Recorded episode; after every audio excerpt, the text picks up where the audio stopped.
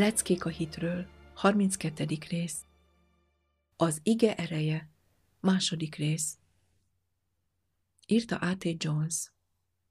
Láttuk, hogy az Isten igéjében lakozó erő önmagában a szó kimondása elegendő a világok létrehozásához. Ugyanúgy elegendő, amikor az újjáteremtéskor Jézus Krisztusban az emberekhez szól, mindazokhoz, akik befogadják azt. Máté evangéliumának nyolcadik fejezetében le van jegyezve a százados története, aki Jézushoz jött, ezt mondván. Uram, az én szolgám otthon gutaütötten fekszik, és nagy kínokat szenved. És mondta neki Jézus, elmegyek, és meggyógyítom őt. És felelvén a százados monda, Uram, nem vagyok méltó, hogy az én hajlékomba jöjj, hanem csak szólj egy szót, és meggyógyul az én szolgám. És mondta Jézus a századosnak, eredj el, és legyen neked a te hited szerint. És meggyógyult annak szolgája abban az órában. Mire számított a százados, hogy meggyógyuljon a szolgája? Csak arra az ígére, amelyet Jézus kimondott. A szó kimondása után mitől függött a százados? Honnan várta a gyógyító erőt? Csak az ígéből, amit Jézus kimondott. A százados nem számíthatott arra, hogy az Úr az igéjétől függetlenül gyógyítja meg a szolgáját. Nem. Ő meghallotta az ígét, legyen meg a te hited szerint.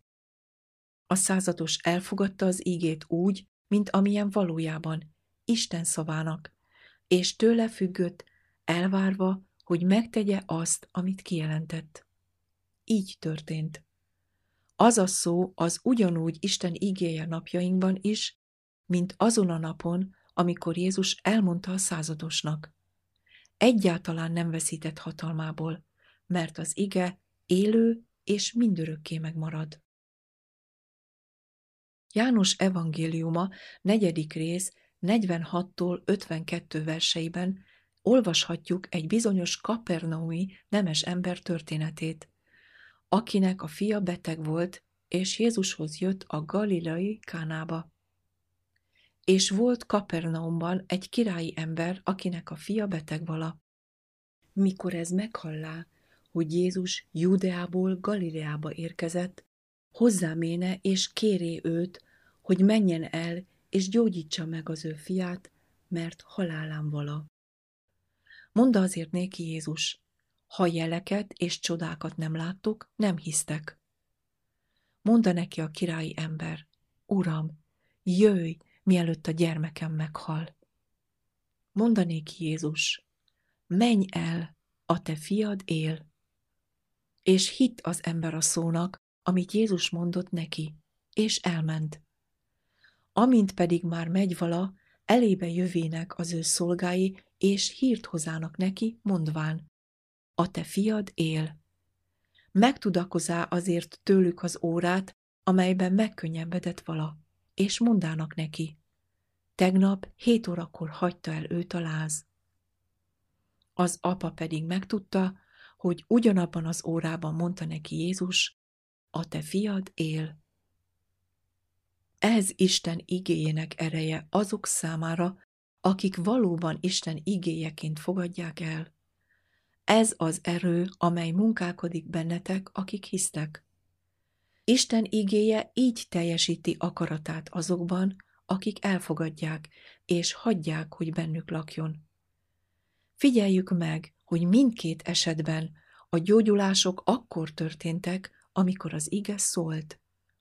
Vegyük észre azt is, hogy a betegek nem Jézus közvetlen közelében voltak, hanem valamilyen távolságban. Az utóbbi legalább egy napi járásnyira volt onnan, ahonnan a szolga megszólította Jézust. Ennek ellenére a betegek azonnal meggyógyultak. Ez az ige napjainkban is él, és tele van erővel mindazok számára, akik elfogadják ugyanolyan módon, ahogy akkor fogadták el. A hit azt jelenti, hogy elfogadjuk ezt a szót Isten szavaként, és tőle függünk, hogy teljesítse azt, amit mondott. A századosról azt olvassuk. Csak egy szót szóljál, és az én szolgám meggyógyul. Jézus azt mondta a körülte lévőknek, még Izraelben sem találtam ilyen nagy hitet. Adná az Úr, hogy ilyen hitet találjon egész Izraelben. Jézus azt mondja most minnyájunknak, ti már tiszták vagytok ma beszéd által, amelyet szóltam néktek.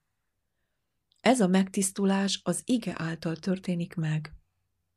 Az Úr nem szándékozik megtisztítani téged más módon, az igéjén kívül, hanem az általa kimondott igén keresztül. Csak ott kell keresned a megtisztulás hatalmát, elfogadva azt, mint Isten valóságos igéjét, amely munkálkodik bennetek hatalommal és teljesíti akaratát.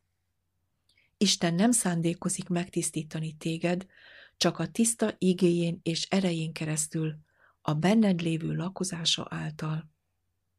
A leprás azt mondta Jézusnak, Uram, ha akarod, megtisztíthatsz engem.